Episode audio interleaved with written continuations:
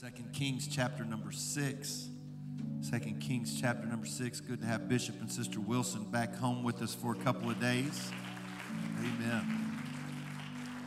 Amen. If you'd like to be a part of growing BCS, uh, we took a we took a, a risk and hired a great staff. They're doing such a great job.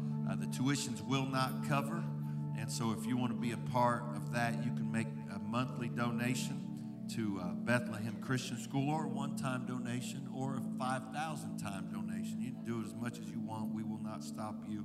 But you can do that, and that will go to bless Bethlehem Christian School. Just write Beth- BCS or Bethlehem Christian School on the envelopes, and we can get that taken care of. Second Kings chapter number 6. If you found it, say, Praise the Lord.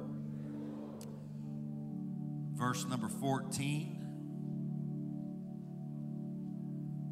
Therefore sent he thither, this is speaking of the king Ben Hadad of the Syrians, he sent thither horses and chariots and a great host, and they came by night and compassed the city about. When the servant of the man of God was risen early and gone forth, behold, an host compassed the city both with horses and chariots.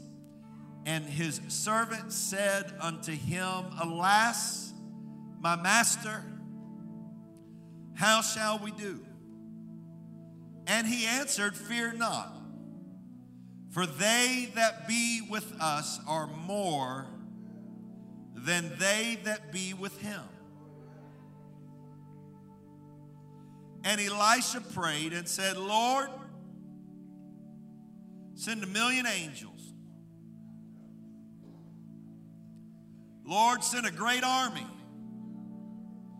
Lord, I pray thee open his eyes that he may see. And the Lord opened the eyes of the young man, and he saw, and behold, the mountain was full of horses and chariots of fire round about Elisha. I'm going to give you a title that, that uh, just from the quick view of this scripture may not seem to make sense. I hope it does here in just a few minutes. I want you to, to write this down somewhere if you can that joy is a mindset. Joy is a mindset. Look at somebody and tell them, joy. I didn't even have to say the rest of it. You knew what I wanted you to say, didn't you? Say, joy is a mindset.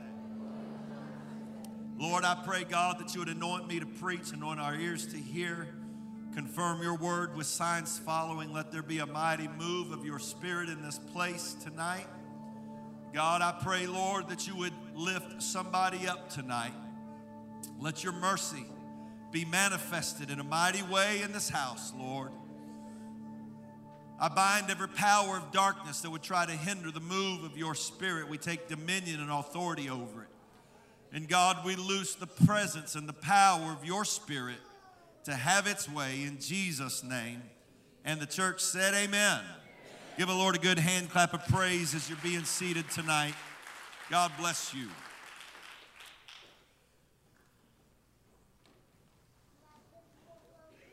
We live, and, and, and pardon me if, I, if, if, well, don't pardon me because I really don't think I need to be pardoned for it, but I, I'm starting to sound more and more like an old man when I say that we live in a weak generation.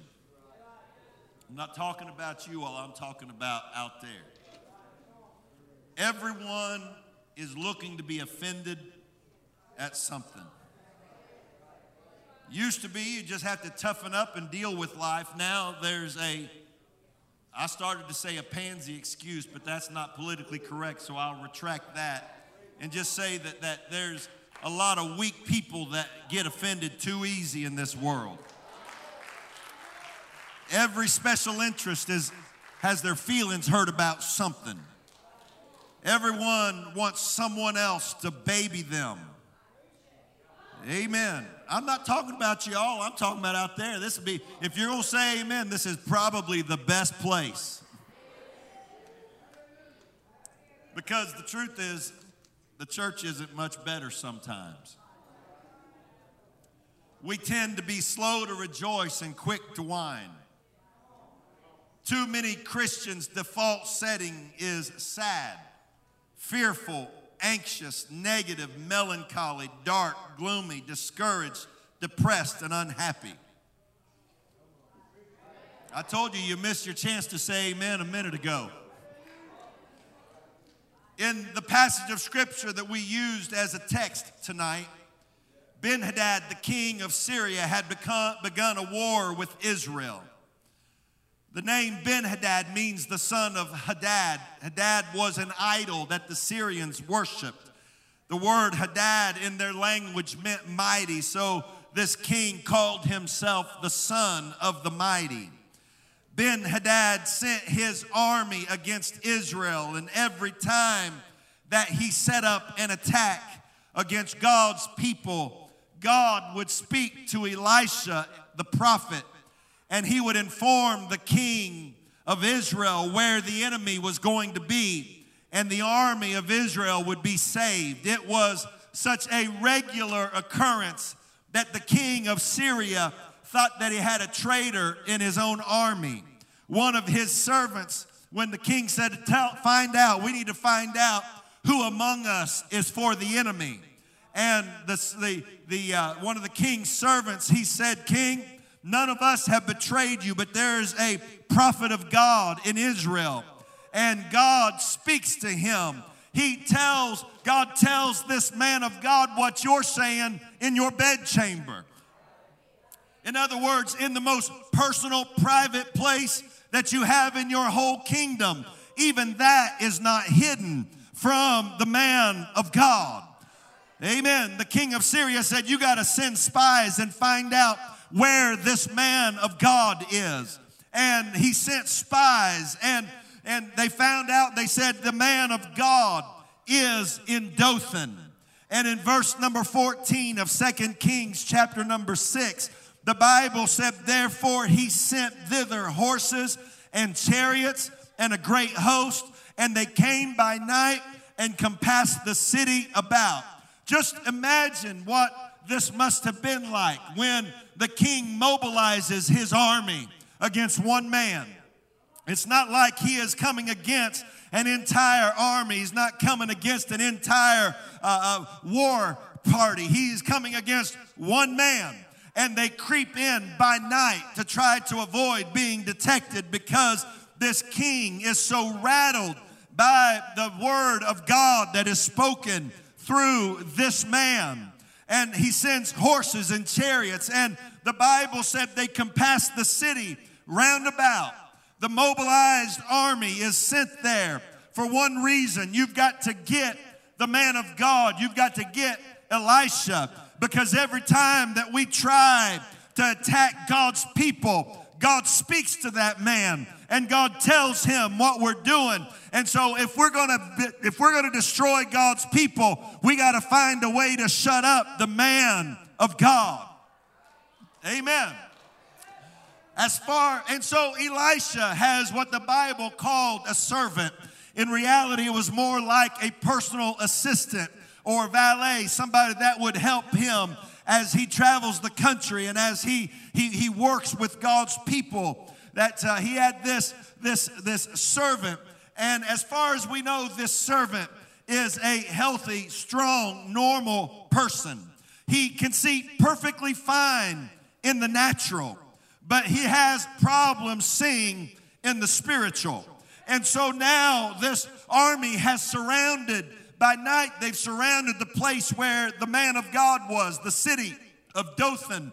And when the servant wakes up and he goes out and he begins to look around, he sees the enemy's army surrounding them, horses and chariots, and a great host compassing the city. And here is what the Bible said about the servant. When the servant the man, of the man of God was risen early and gone forth behold, a host compassed the city, both with horses and chariots. And his servant said unto him, Alas, my master, how shall we do? He sees the enemy and he sees the force of the enemy, and he is instantly overcome with fear and dread. It makes sense because the enemy sent enough soldiers to surround an entire city just to get one man that can hear from God. That ought to tell us something about the word that comes from the Lord for his people. If one word from God scares the enemy enough to send a whole army, we understand that there's power in the preached word of God. That when God speaks to the man of God, that it releases something in the spirit that terrifies the forces of hell. Let me tell you tonight, this is not just another sermon and it's not just another church service, but what God is doing is releasing a word into somebody's life that terrifies the demons that have been sent to stop you and destroy you. If the devil's that afraid of the word of God, you ought to rejoice that you get a chance to hear it. You ought to say, God, let your word speak to my life.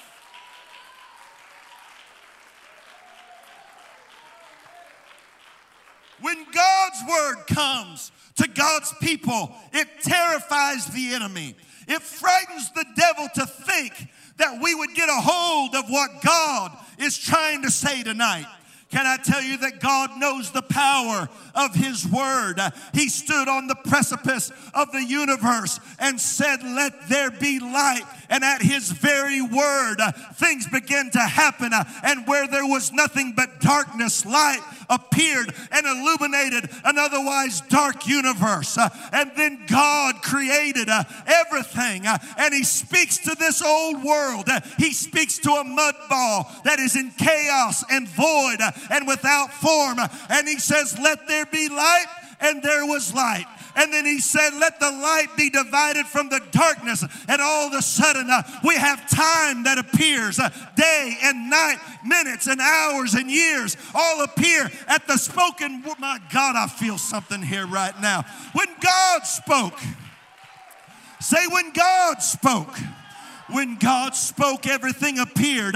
He divided the land from the water, He divided the sky from the earth, He divided the day from the night at the very word of God. When God said, Let the earth bring forth creatures, every animal that you can imagine all of a sudden appeared by the spoken word of God. God knows how powerful His word is. And we've already found out that the enemy knows how powerful God's word is. Sometimes the only ones uh, that don't know how powerful the word of God is, is the people that the word has been sent to. Let me tell you, one word from God can turn your life around. One word from God can shake the devil out of your life. All it takes is one word to turn your marriage around. All it would take is one word from God, and your children could be turned around. All we need is God to speak His word, and your body could be healed in one instant, in one moment. The power. God, speak your word to my family tonight. God, speak your word over my life tonight. God, speak your word over my children tonight. God, speak your word into this church tonight.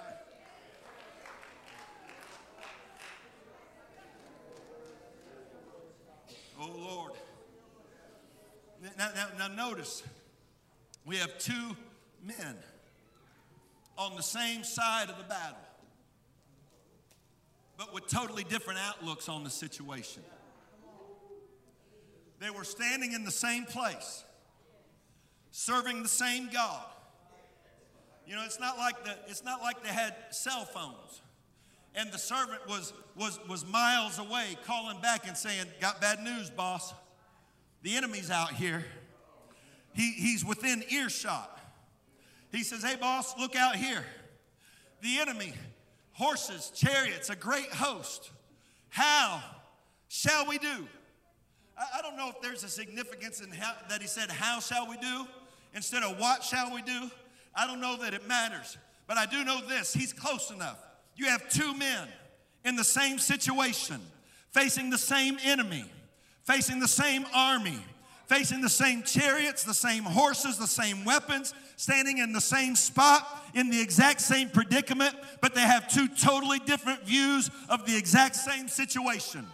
You have one man that all he can see are the gleaming swords of the enemy and the shimmering chariots of his enemy. He sees the horses that are out there arrayed for battle. He sees the spears and the archers uh, and the warriors. All he sees is the enemy. But standing right behind, right beside him is the man of God. And while the servant sees only the negative, and the servant sees only the problem, and the servant sees only the trial, and the servant sees only what could go wrong, there's a man of God beside him. And that man of God says, I don't see what you see.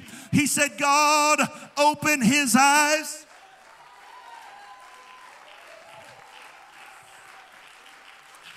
He said, look, in, in, in verse 16, he's taking a man that all that man I'm, I'm, trying to i'm trying to drive a point home here. He's talking to a man that all that man sees is what can go wrong what's bad, what's terrible, what's against me, what's coming against me, what's trying to kill me, what's trying to stop me, who's talking about me, who's coming after me. All he sees is everything negative, and there's a man of God right next to him that says, There's more that be with us that be with him. And the servant looks out there and he starts counting horses and he starts counting chariots and he starts counting soldiers. And if he counts much more, I'm going to get dizzy. All he's counting is what can come wrong with the situation. And then he looks at him and the man of God. That's an easy count.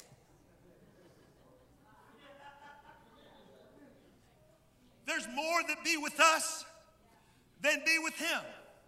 Two men in the same place, facing the same enemy at the same time, but with totally different viewpoints because one can only see the negative, but the other one has an understanding that God has never forsaken me yet.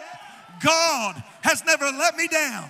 God has never failed me. God has never turned me over to the enemy. And if God brought me this far, God intends to show up. Oh, Jesus, have mercy. Oh, God. Oh, man, I feel something wild coming up on me right now. God, you got to help me to get out what you want me to say because I feel like I'm about to blow up right now. Amen. Elisha prayed, and Elisha said, Lord, he didn't say, God send an angel, God send an army, God send a deliverance. He only said, Lord, open his eyes that he might see. The problem was not with God, the problem was in the vision of the servant. The problem was that the, the servant only had half vision. He only had natural vision. He only had worldly vision. He only had earthly vision. Uh, but what you need when you serve God is not only do you need natural vision, but you need supernatural vision. Open his eyes God, my servant is having trouble. Let me just tell you something. When you get around people and all they see is what's wrong and what's bad and what's terrible and what's ter- what's going wrong, what you're looking at is somebody that only has part vision. Can I get an amen? That when all somebody sees is how big and bad the enemy is, and how impossible the situation is, and how hard it is to get victory. When you see somebody, that's all they see. You're looking at somebody that needs God's eyes God, I'm praying today that that person uh, that's drowning uh, in negativity, that's drowning in hopelessness and faithlessness, God touch their eyes tonight. The person that thinks that the government can stop revival. The person that thinks that the economy can stop revival. The person that thinks the drug addiction can stop revival. The person that thinks that the devil can stop it. God opened their eyes that they can see. Let me tell you, you can have victory. You can have deliverance. You can have joy.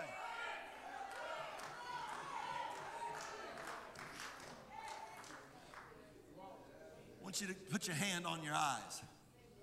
God, open my eyes. God, that we might see.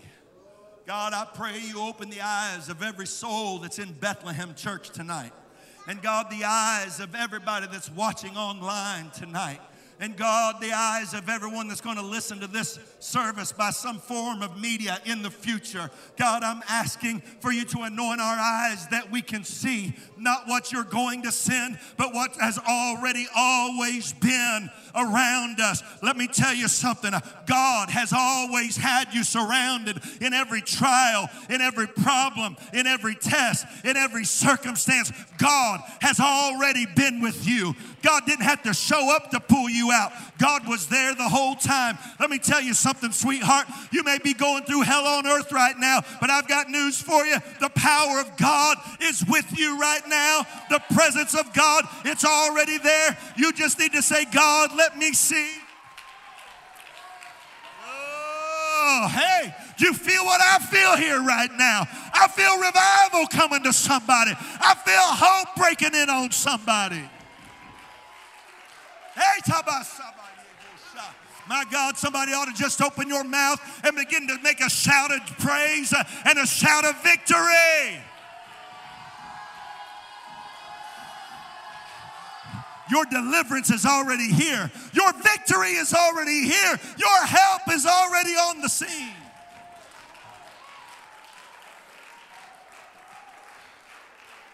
Woo.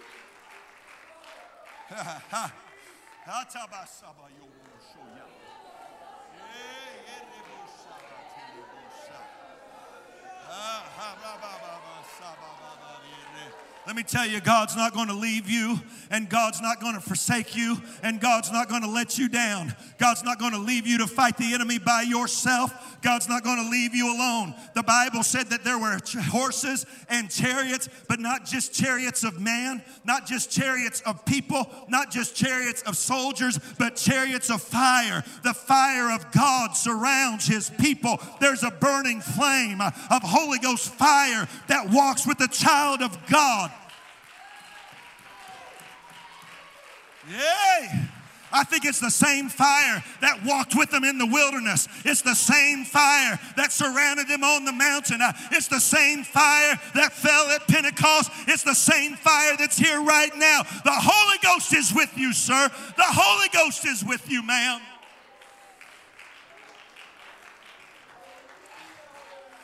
God's protection is always at a different level than the enemy's attack.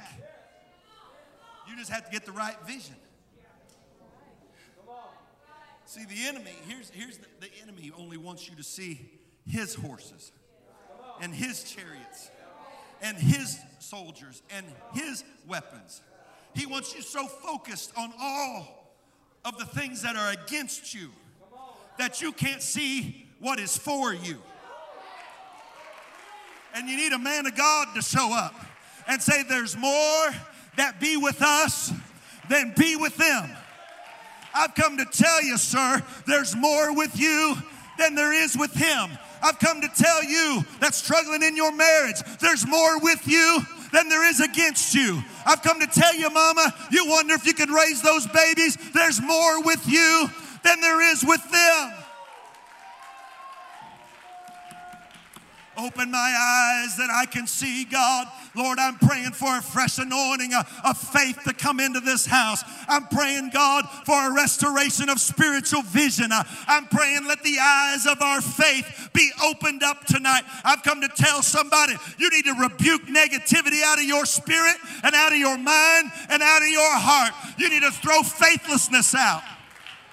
You need to rebuke doubt out of your mind and out of your spirit. You need to rebuke the enemy that wants you only to see what's against you. Let me tell you something. Uh, the world might be against you, but God is for you.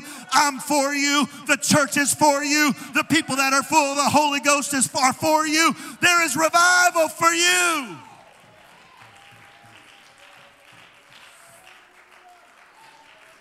So here, here's your message tonight. Joy is a mindset. Look at somebody, tell them joy is a mindset. Joy is a result of proper spiritual vision. People who are always melancholy, sad, and discouraged and see the negative are people who need to say, God, help me to get a balanced spiritual vision. Full vision gives joy, full vision gives hope and gladness and confidence. Amen. Here's the here is what let's look at the book of James real quick. I'm I'm not going to try to be very long. I'm trying to get this this thing landed real quick. James chapter number 1 and verse number 1. Hold on to your seats folks. I might have to calm you down from shouting by the time I read this verse to you. James, a servant of God and of the Lord Jesus Christ, to the 12 tribes which are scattered abroad, greeting. I'm just going to give you a chance to, to simmer down. I'm going to give you, I'm going to give you all a chance to calm yourselves. I know, I know the heart rates are up right now. That verse got you wanting to shout, didn't it? This verse is the key to understanding the book of James. If you don't understand this verse, the rest of James doesn't mean quite exactly what it's supposed to mean to you. This verse is saying to the 12 tribes, the people that know God, but they're scattered abroad. The scattering was the diaspora, it was a result of Roman persecution and persecution against the church. That people were suffering so bad in Jerusalem and in Israel because of the enemy that they packed up their families and they went somewhere trying to find some peace, trying to find deliverance, find to, trying to find safety. They were so persecuted for their faith that they had been scattered abroad. Amen. I'm not talking about people that everything was going good. I'm not talking about a group of people that every bill was paid and there was no trouble, no trial, that they woke up in the morning just whistling because life was so perfect and great and everything was so wonderful. I'm talking about people that had ran for their literal very lives uh, to other parts of the world uh, just hoping to survive. If I don't get out of here, my babies might not make it. I can't get, I might not survive if I don't go. And he's preaching to people that have an understanding of suffering and trial trial and tribulation. And here's what he tells them in verse number two My brethren, count it all joy. My God.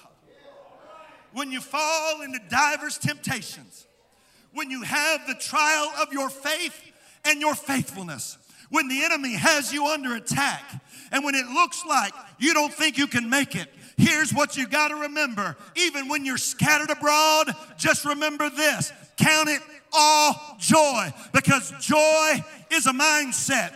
Even when you're struggling against the enemy, you got to count it joy even when it looks like you got no hope, you got to count it joy. When it looks like the odds are overwhelming uh, and there's no way to make it, you got to count it all joy. When you wake up in the morning and your nerves are on edge and you're wondering, can I survive this? Am I going to get through the day? You got to count it all joy.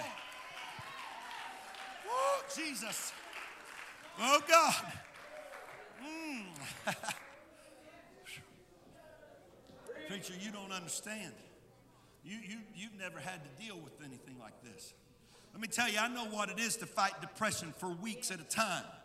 I know what it is to, to wake up in the morning and say, God, I just send you kill me. I was never suicidal, but God, I just send you kill me and get me out of here so that I don't have to deal with the stress and the pressure. I understand that's not a proper mindset, but what I'm telling you is I understand how some of you feel. I know what it's like to have chaos around you and you're almost afraid to answer the phone because you don't know what the next phone call might be. You don't know if it's going to be somebody upset about something or mad at this person or that person. Amen. And that's how I learned a long time ago that I can't let my joy become circumstantial let me just tell you, I can't let you all and how much you like or dislike me be the be the, the, the barometer of my joy. I can't open up the newspaper and see the stock market and say, oh no, the economy's crashing, and let that be the barometer of my joy. I got to find that my joy is in Him, regardless of what's going on in my world, regardless of what's happening around me. I got to count it all joy. The devil's coming after me, but I'm counting it joy. It's a mindset. It's a mindset.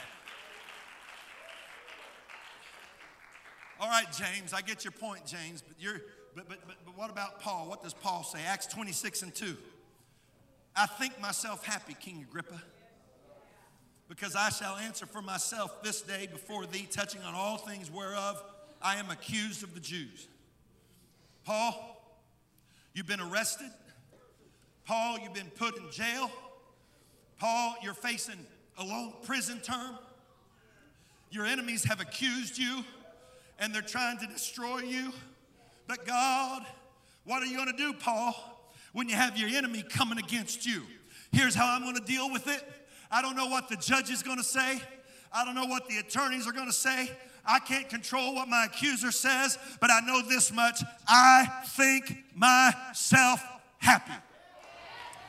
I'm not going to let my mind run away with all the what could be's, the what ifs, and the wherefores. I'm not going to let my mind get so bombarded uh, by all the trouble and what could happen. Uh, I'm just going to think myself happy even when I'm going through my trial.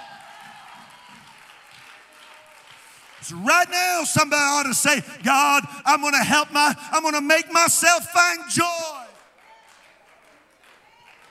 Can I preach a minute more? Here, here's, here's something else Paul said, Acts 20 and 23.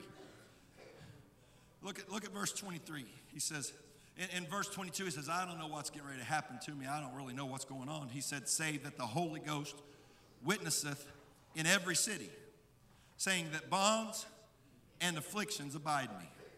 That's, that's, that's old English. Here's what, here's what the New English says The Holy Spirit tells me in city after city that jail and suffering lies ahead. You want a word from God? That was Paul's word from God. Paul says, Give me a word, Lord. Give me a word. Some people, they follow prophets around. Give me a word, give me a word, give me a word. What if he just turned around and said, Here's your word? Everywhere you go, you're going to jail and you're going to suffer. Okay, God, I don't want that word. Give me another word. Give me another word. The Holy Ghost witnesseth in every city, not some cities, every city, that bonds and affliction abide me. But none of these things move me. You're not going to make me quit just because you threaten me with trouble and trial. You're not going to shut my worship down. You're not going to shut my ministry down. You're not going to shut my prayer life down. Neither count I my, count my life dear to myself, even if you kill me, even if you take my life. So that I, he said, here's what I'm going to do. I'm going to finish my course with joy and the ministry which I have received of the Lord Jesus Christ. You can kill me, but until the moment I die, I'm going to have joy in doing what God has called me to do. It's a mindset, folks. You got to make up your mind to have joy in your life. Y'all don't shout soon. I'm just going to keep on preaching. All right, James. All right, Paul. I understand what you said, but what about Simon Peter, the man with the keys of the kingdom? 1 Peter 4 and 12. Beloved, think it not strange concerning the fiery trial which is to try you, as though some strange thing happened unto you.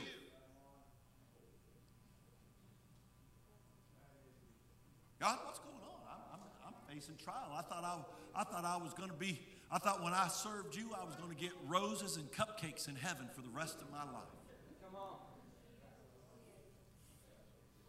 He said, Don't think it's strange that you're going through stuff. It doesn't mean that God doesn't love you, it doesn't mean that God's against you. It's not some strange thing that's happened to you because you're going through struggles. Verse 13, but rejoice. But rejoice, inasmuch that you are partakers of Christ's sufferings, that when his glory shall be revealed, the story isn't over yet. When his glory is revealed, you may be glad with exceeding joy. Brothers and sisters, joy is a mindset. Woo, hallelujah. I guess I'll preach on. Paul found that he and his traveling companions, he and his fellow his fellow preachers were facing trouble. Here's what he said in, in 2 Corinthians 13 and 9 For we are glad when we are weak. I'm glad when I'm weak and you're strong. Come on. Some of us are so self centered and self focused that all we think about is ourselves. And we can't shout when somebody else is being blessed because we're too jealous of their blessing for us to enjoy it. Why is he getting blessed instead of me? Paul said, You know what I've learned? I've learned to be joyful when I'm struggling and you're, ha- and you're being blessed. If you learn to shout with somebody else, someday your shout's coming too. God, when you're blessing somebody else, I'm glad about it. Somebody that's going through a trial, you ought to shout right now for the ones that aren't. I'm glad. I'm glad when you're blessed. I'm glad when you get your victory. I'm glad when you get your breakthrough. I'm glad when you have revival. I'm not jealous of other preachers. I'm not jealous of other churches. I'm not jealous of other people. When God bless, the same God that blesses them can bless me. And so I'm glad when you get your blessing. One of the keys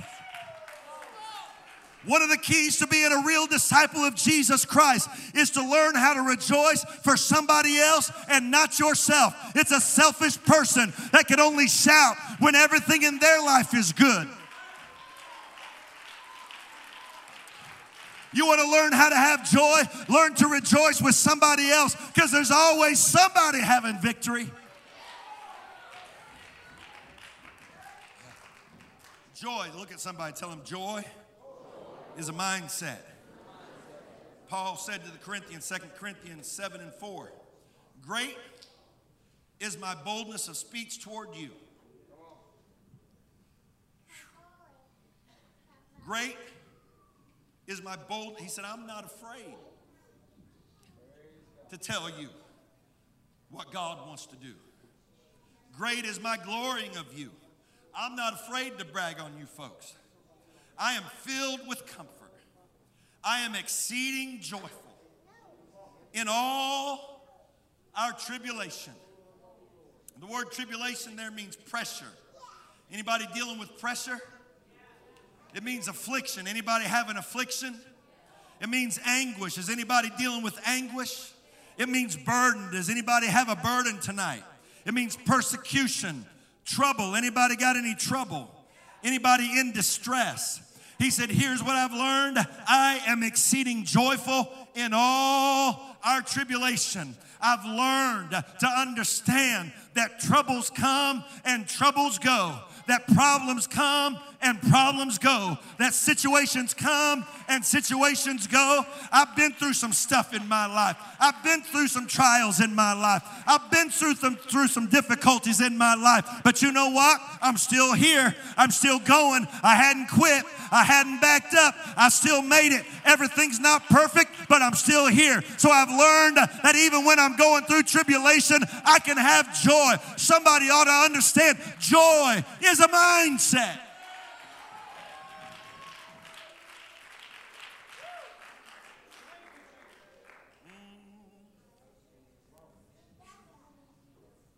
Lord Jesus, I thought I'd be done by now. I thought y'all be shouting your, your brains out and I'd be relaxed a little bit. Nehemiah said, The joy, Nehemiah 8 and 10, the joy of the Lord is your strength. Is that what he said? The joy of the Lord is your strength. Look at somebody and tell them the joy of the Lord is your strength. The wall's not finished. I still got to fight Tobiah, Sanballat, and Geshem. I've got enemies all around. We're having to build the wall with a tool in one hand and a weapon in the other. I, while I'm laying brick with the tool over here, I got to have my sword in the other hand because I got so many enemies coming at me that I don't know from moment to moment if I'm going to be working or warring, if I'm going to be building or fighting.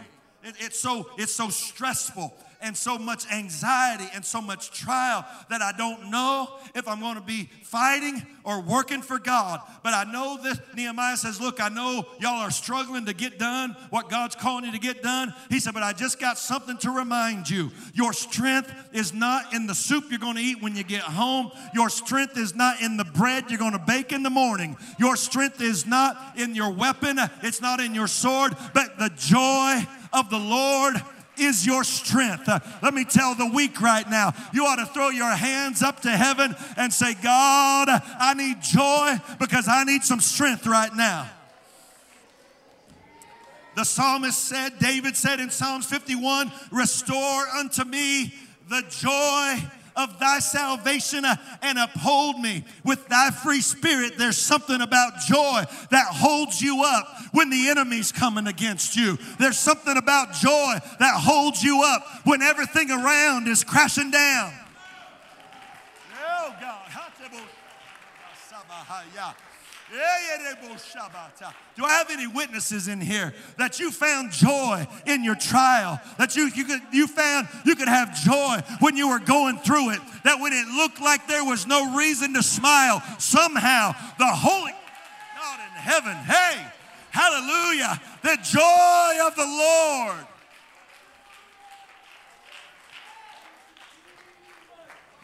Woo, Jesus. Joy is a mindset. Joy is a mindset. Bishop, how many opportunities have you had to throw in the towel and say, I've dealt with as much as I can deal with? I've been through as much as I can go through. And I can't deal with it anymore. How many of us have had plenty of opportunities to quit and say, okay, I'm at the end of my line, but I found something out that there's a restoration that comes, that joy holds me up when the world's trying to knock me down, that I'm upheld, that I'm upheld by the Spirit of God when everything's crashing down on me and I can't hold it up by myself. The Spirit of the Lord holds it up for me. I wonder if I got anybody in here that says, God, I need you to hold me up right now. And you know what God's saying? Okay, then you come after joy because it's joy that's going to hold you up in the middle of your trial. Restore unto me the joy of thy salvation. Uh, not God, God, not the joy in my work, not the joy in my investments, not the joy in my hobbies, but God, the joy of thy salvation. Uh, that if the world crashes today, I'm still born again. I've still been baptized in Jesus' name uh, and filled with the Holy Ghost.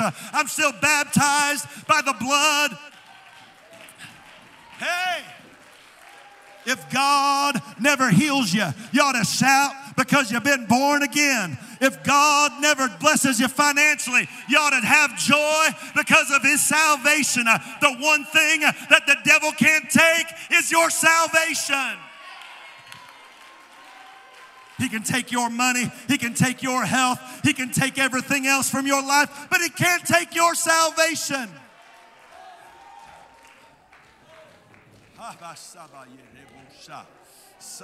It's a mindset, folks. It's a mindset. I've made up my mind.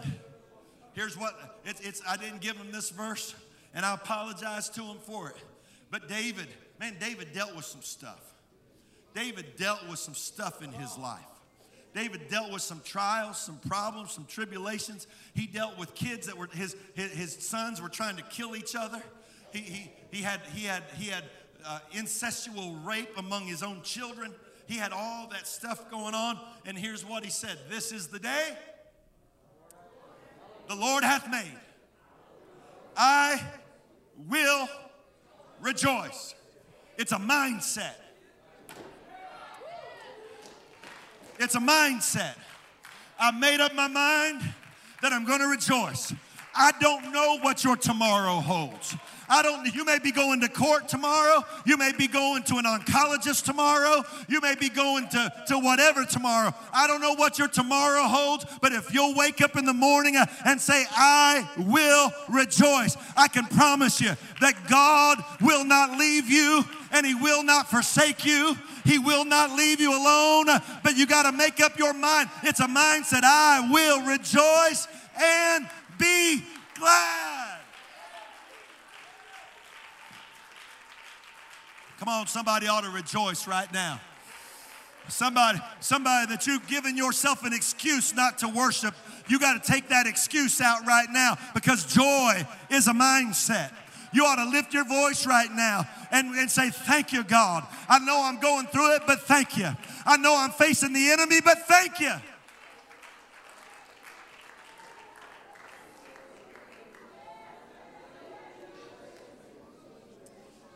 Wilson, I was in a church service one time, and this, this lady asked if she could testify. And she testified. And man, her testimony, she, I didn't know where she was heading with it, but she started out with, My husband was a mean man. Oh, Lord. My husband was a drinking man. My husband was a fighting man. My husband was an abusive man. She said, and I came home one day and I found him laying there dead on the floor. Thank you, Lord.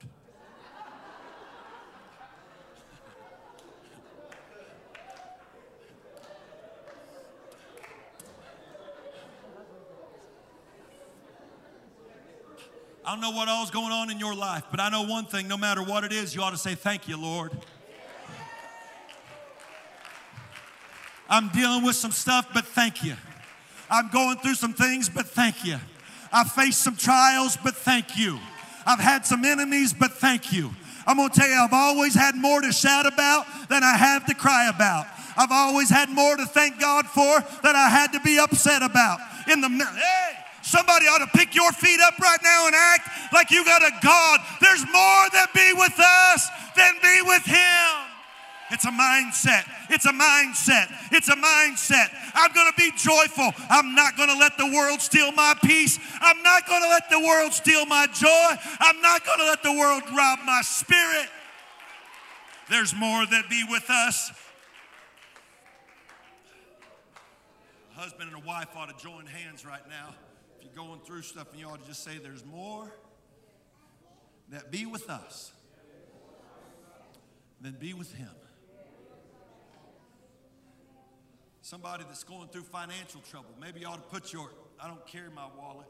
I don't bring my, my wallet to church so people can't borrow money from me. then they don't pay me back and I get a bad spirit.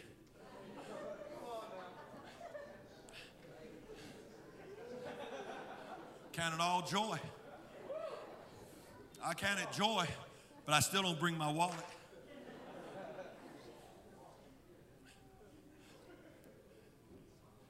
But you ought to put your money where your wallet ought to be and say, God, I don't know how you're going to make it work. God, I don't know how it's going to work out. It looks like there's no way. But God, I've been faithful to you in my giving. Now, if you've not been faithful, you cursed yourself and you're going to have to fix that with, between you and God. But God, I've been faithful.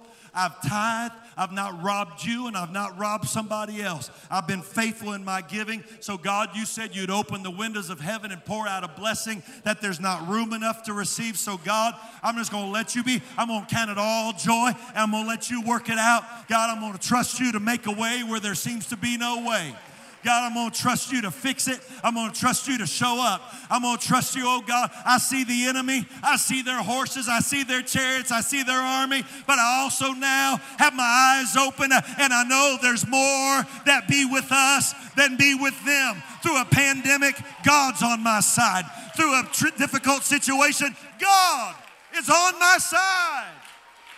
I wish somebody'd shout right now. I wish somebody just lift your hand and say, God, I, I can see it now. God, I can see it now. I see my hope. I see my help. I see my God. Joy is a mindset. Oh, God, help my mind.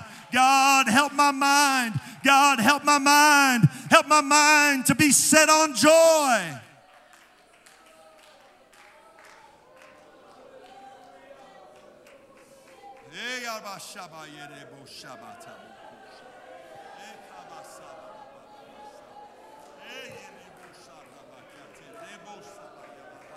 I'm prophesying revival for somebody. I'm prophesying renewal. Amen. When it looks like the flame is almost out, the Bible said, a smoking flax he will not quench. If there's nothing but a little smoke in your spirit, he said, I'm not going to put it out. I'm going to fan the flames. I've come to tell somebody you feel like you're at the last, the last part of your rope and you don't know what else you can do. I'm going to tell you what you can do. You can rejoice because you got a God that's on your side. It's a mindset. I've made up my mind to find joy in my life.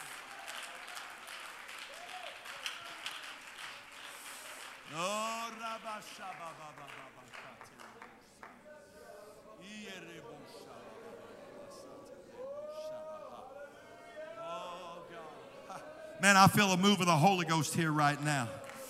Hallelujah. I'm trying to figure out what to do, and I don't think I need to do anything. I think it's just a matter of you responding to what you're feeling right now. Somebody ought to drag your bones down this aisle. You ought to get out from where you are and drag your bones down to this altar and say, God, I know I'm going through it, but I've come to rejoice. Uh, I've dealt with some stuff. It's been years of trouble, it's been years of trial, but God, I'm bringing myself here because I understand now I got a new mindset, I got a new outlook, I got a new vision. I, I got a new direction. Now I've got understanding uh, that my mind, that if I'll set my mind to joy, that I can have victory.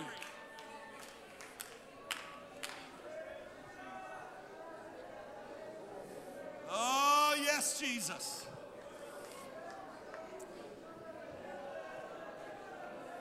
Hallelujah.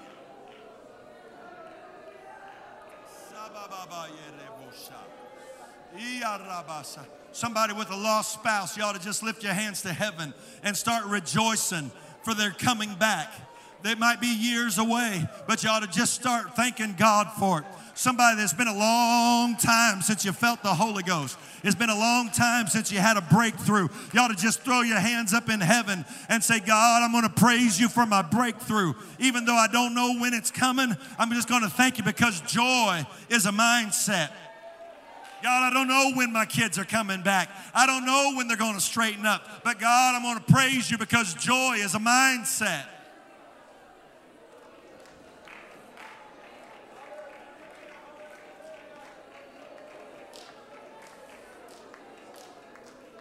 God, open their eyes that they can see.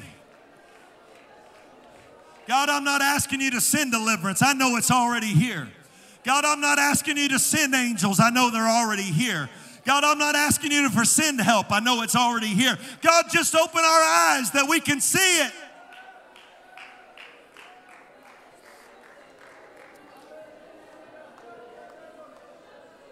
There's more that be with you than be with them.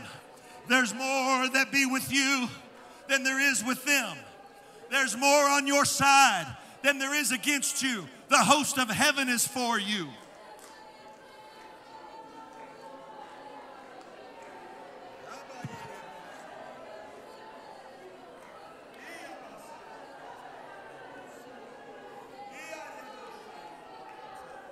Oh, that's right. Somebody ought to just begin to worship God. You ought to just begin to praise Him. You ought to just begin to say words of praise in the middle of your trial. God, I thank you. God, I thank you. God, I thank you. God, I praise you. Come on, y'all. You got to open your mouth. It's not praise till you verbalize it. You can't praise in your mind, you got to verbalize it. It's a word of praise. You got to speak it out. God, I thank you for making a way where there seems to be no way. God, I thank you because you're a very present help in trouble. God, I thank you because you're a deliverer. You're a healer. You're a helper.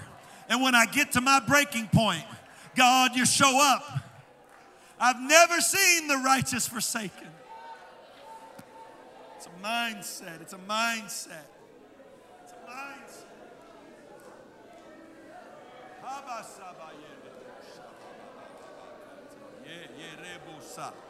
Rejoice in the Lord always.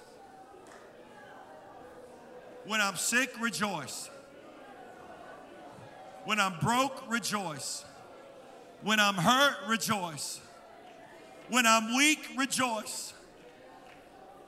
When I'm struggling, rejoice. When I'm frustrated, rejoice. When I feel my faith is low, rejoice in the Lord always. And again I say, rejoice.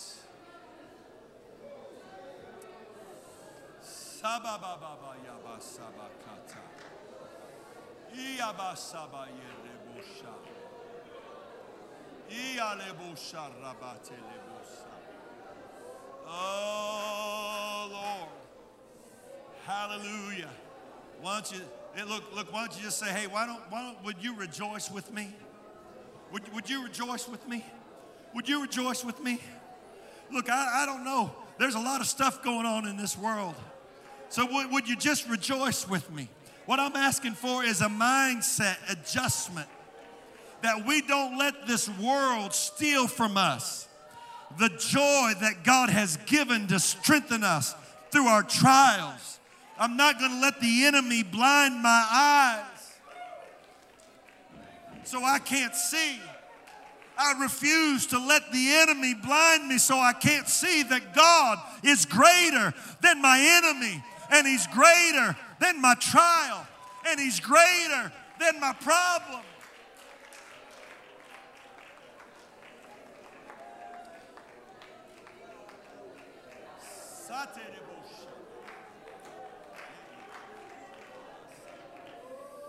Oh God.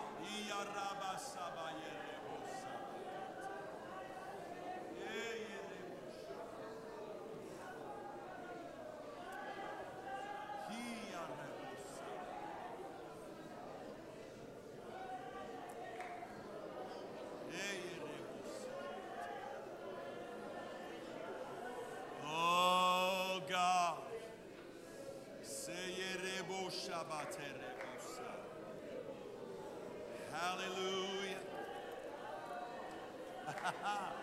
Woo, glory to God.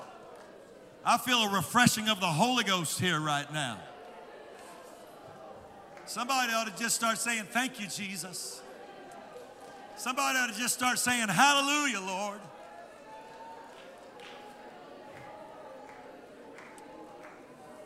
Oh, thank God, thank God, thank God, thank God. Brother DJ, lay your hands on Brother Tapia. Lay your hands on the man of God and pray for him. Amen. Brother Will, why don't you help him pray? God bless this evangelist, this young evangelist. God, I pray you open doors for him. I pray, God, you meet every need for him. I pray, God, that you pour out a fresh anointing on his ministry and his work for you. God, I pray your hand on him in the name of Jesus. Let the Holy Ghost Come on, tell you, there's there's not many things harder. The only thing harder than the first year evangelizing is the first year of marriage. So you ought to all reach a hand over to that young man, and he, he's, he's left everything to do a work for God. God, I pray your blessing on him. I pray, God, when his phone doesn't ring, you encourage him. God, when revival doesn't go how he hopes it does, just encourage him. Some of you right now are feeling led to give this young man an offering when church is over. If that's, if that's on your heart, I commission you to do it and let God bless you and let God lead you. God bless this young man in the name of Jesus. Look, look, I know we're focused on him right now, but if you're saying you need God, you need a touch from God, why don't you just reach over to the person next to you and say, Look, just rejoice with me. Just help me right now. Just help me, just help me get my joy right now. It doesn't have to be a big production. It doesn't have to be a, a great big, it- it's just God, I, I just need a little joy right now. It's a mindset. Joy is a mindset. You can accept it. You can accept what the enemy's done. You can accept what he's doing, or you can step out into a new way of thinking. Ha, ba, ba, ba,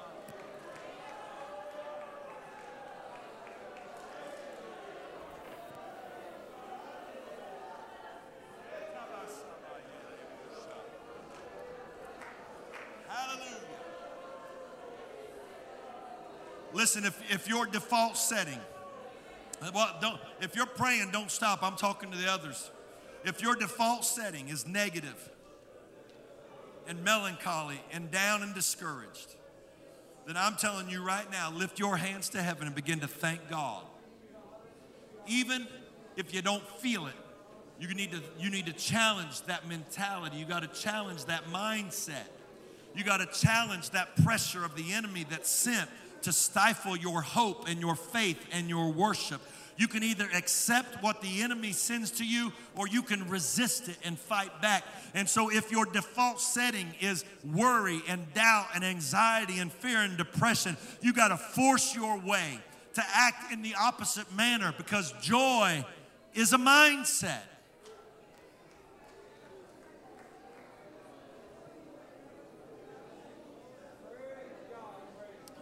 And, and, and look, with your hands up, I don't want you to just to just stand there and cry. I want you to stand there and begin to worship God. Lord, I thank you. I know I got some stuff going on in my life, but God, you sent a word to me. And if there if a word from a man of God could scare the king of Syria, then a word from a man of God tonight can redirect my thinking. Amen. That's why the enemy fights the word of God. All it takes is a word from God and it can turn it all around. It's a mindset. Woo, glory to God.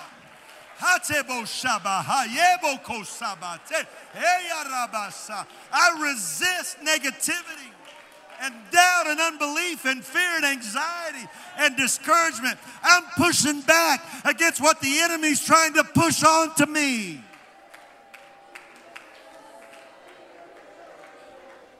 I'm pushing against what the enemy's trying to push onto my spirit. I'm resisting. I resist the spirit of this age that wants to attack fear, send fear to my life, negativity and doubt. I refuse to live my life under a cloud all the time. I'm pushing back against that enemy. Open my eyes that I can see and touch my mindset.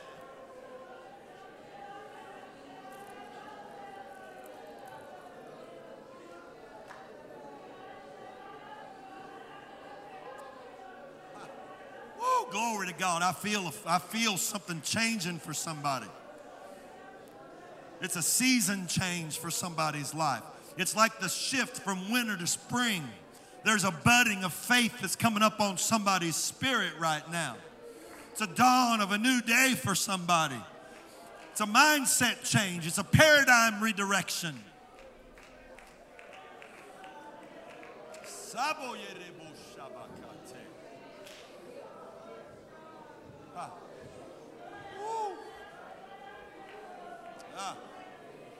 Hmm.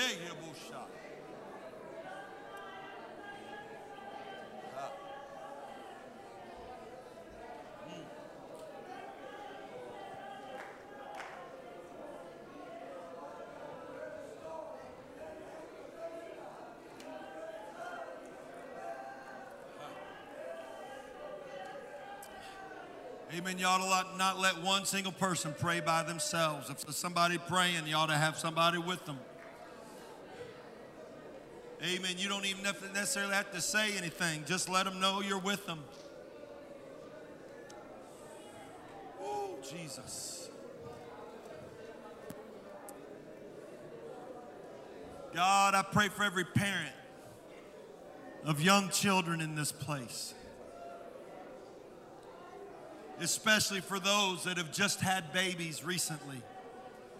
God, I pray a peace and a calm on their spirit.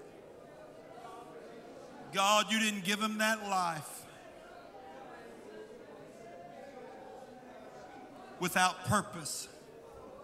And so, God, I plead the blood over every parent of young children, of babies and, and toddlers. God, I plead the blood over their mind and spirit. Let the oil of joy come on them. God, I know the world is bad, but you breathe life and you're going to make a way, oh God. They're going to be made for such a time as this, for your work and your kingdom and your glory, oh God. I pray protection over the children And the young people, oh God, over their mind and spirit.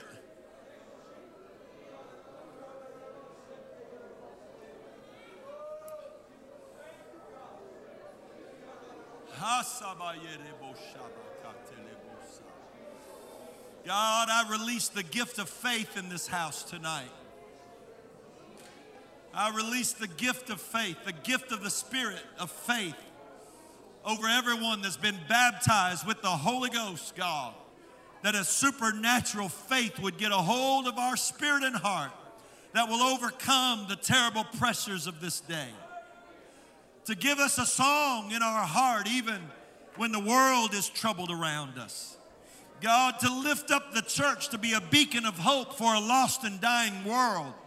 God, that when they when the world around us is discouraged, that they find in Holy Ghost filled people a smile and hope and faith for a future. God, a light that nobody else in this world has but Holy Ghost filled people. That's why the enemy wants to extinguish it because he wants you to be as hopeless as the rest of the world so the world won't know where to look for peace. But, folks, the Holy Ghost is in this church and the power of God is in your life. And you are the light of the world, and your smile makes a difference, and your handshake makes a difference, and your words of encouragement to people make a difference. It's a mindset. Hallelujah.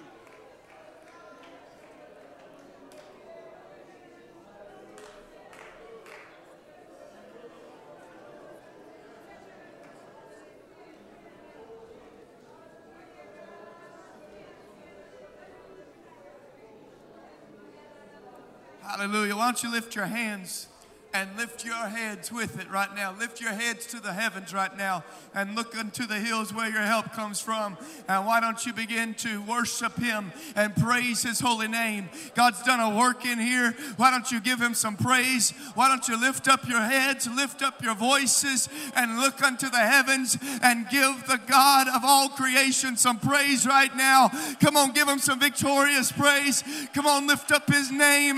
There's a lifting in this place. There's a lifting in this place. Yeah, yeah, yeah, yeah, yeah, yeah, yeah. There's a lifting. Come on, make your shout a little louder. Come on, right now. Let's lift. Let's let's let's lift the roof off of this place. There is a lifting in this house. There's a lifting of the spirits. There's a lifting of your souls. There's a lifting of your minds. Come on, depression is lifting off as you lift your hands and as you lift your head. Come on, I'm prophesying right now. Depression is being lifted off right now, right now. Release it, release it, release it, release it, release it. Let it go right now. There's a lifting in this house. Yeah.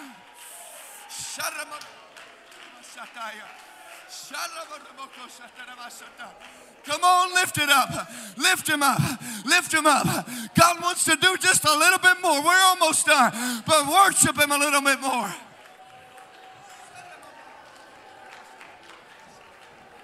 Hallelujah, hallelujah.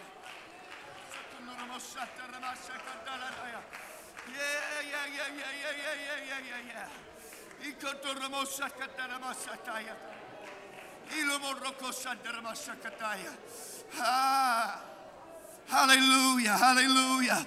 Hallelujah. I still want you to look up to heavens right now. I want you to look up at the heavens right now. I don't want you looking down right now. You got the victory. You got the victory. You got the hope. You got the hope of glory. You've got faith. You've got joy. You still got joy. God's renewing your joy. Look up, look up, look up to where your help comes from. Don't be looking down in shame. Look up, look up, look up, look up, look up, look up. Hallelujah. aleluia, aleluia, aleluia. Jesus, we worship you. We worship you. We lift up your name right now. I've still got joy. Even when it seemed like it was over, I still got joy. Even when all hell had broke loose, I still got joy. Even when the enemy had attacked my life, I still got joy. He attacked my body, but I still got joy. Come on, praise him right now. Jesus.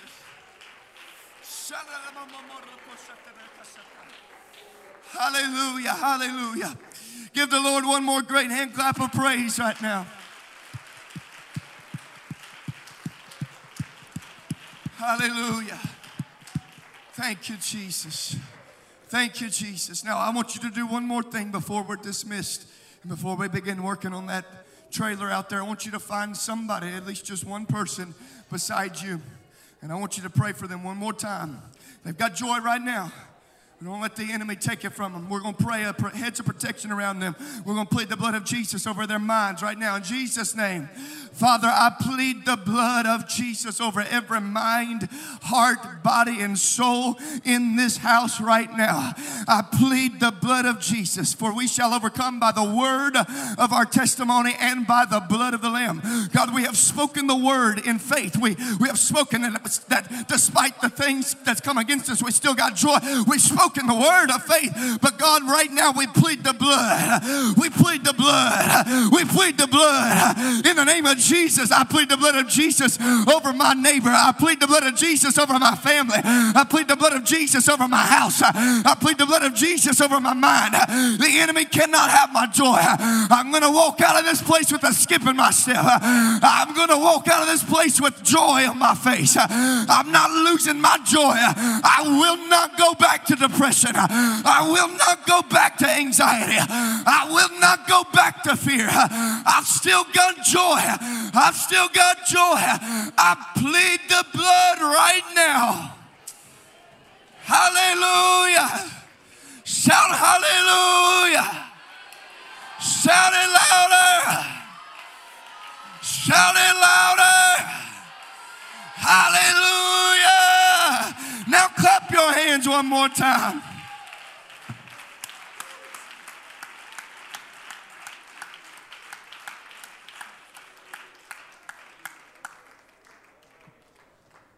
High five your neighbor and say, I got joy. High five, high five your other neighbor and say, I got joy.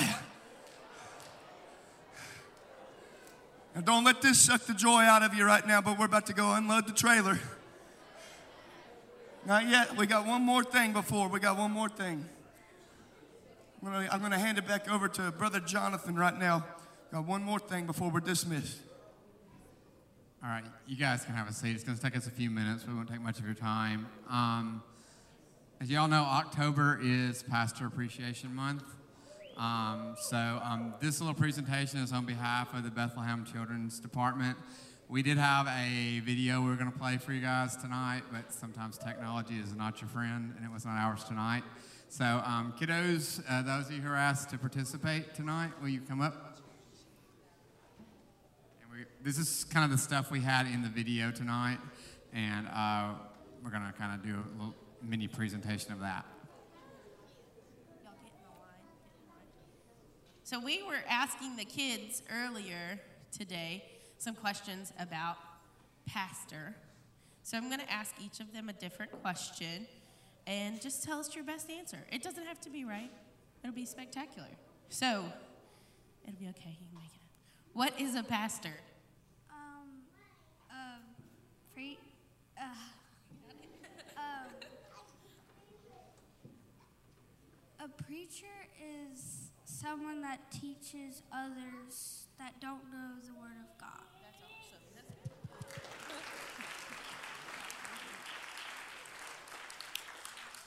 I'm going to switch it up on you a little bit. This was not one that was asked earlier.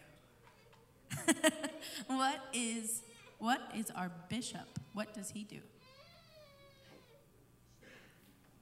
He's the as pastor.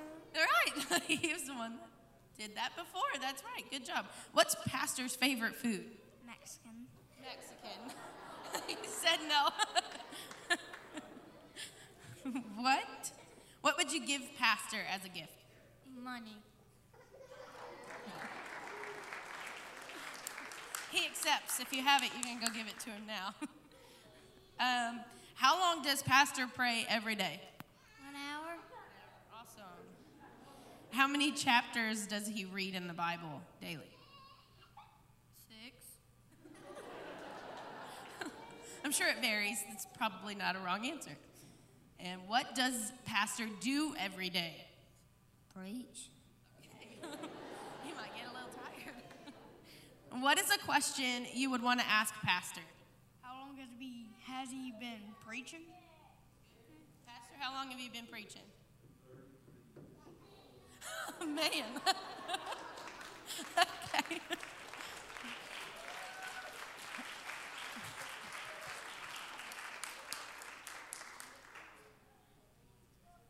I don't know if Josiah um, Hobbs is in here, but this morning it was the cutest thing. So, Sister Tori was in there when they were asking him some questions, so she was going to tell you what he said.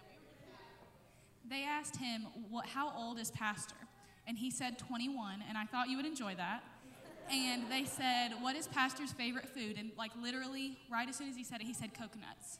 So, just, I just thought that was cute. Oh, how tall is Pastor, guys? Just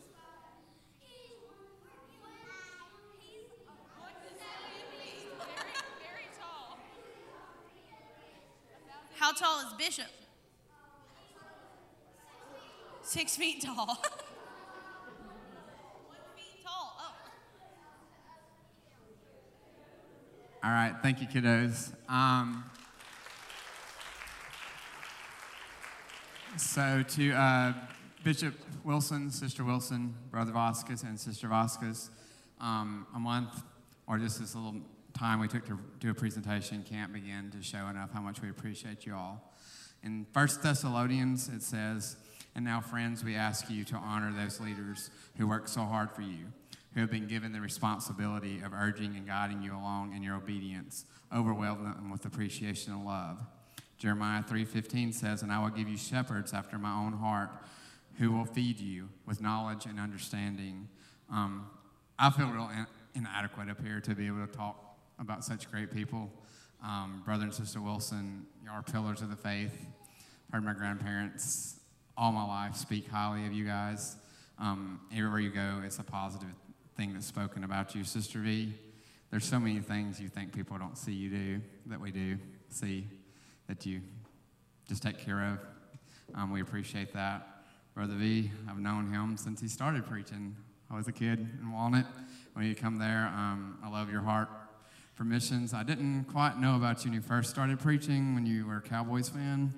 Um, but at least the Indiana Hoosier came to God, near God's country and found out that the Rebels are the team to cheer for in Mississippi.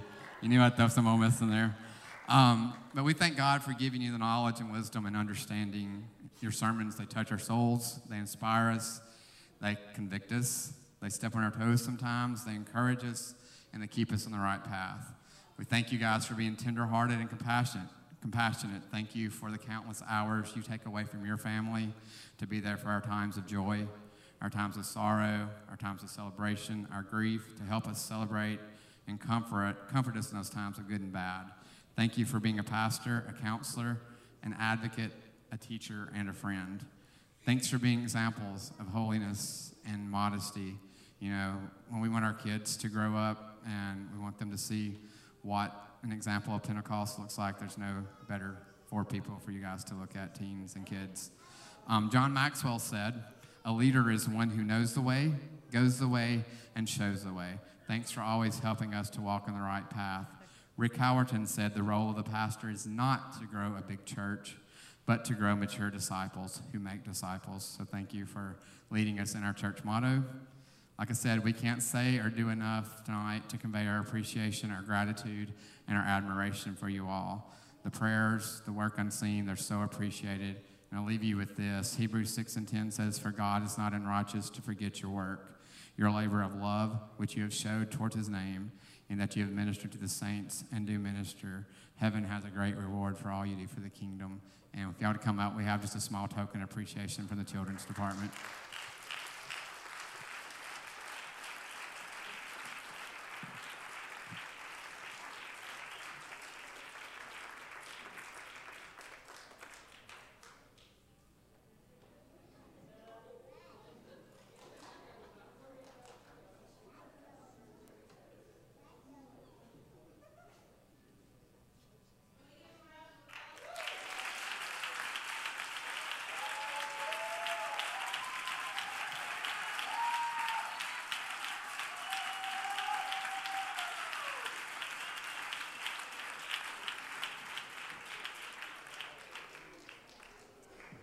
That is all, folks. Why don't we stand one more time? Let's say a prayer of dismissal, and we're going to start uh, unloading this trailer. Lord, we thank you for everything you've done tonight.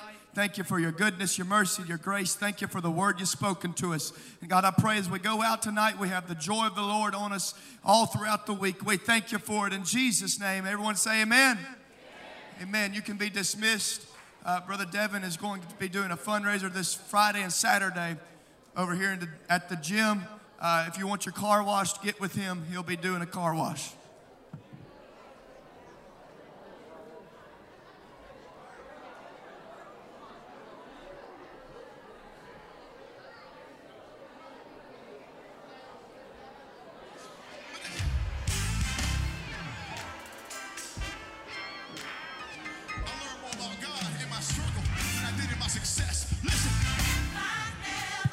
Sunday school teacher meeting right here on the right, right here on my right, your left, right now.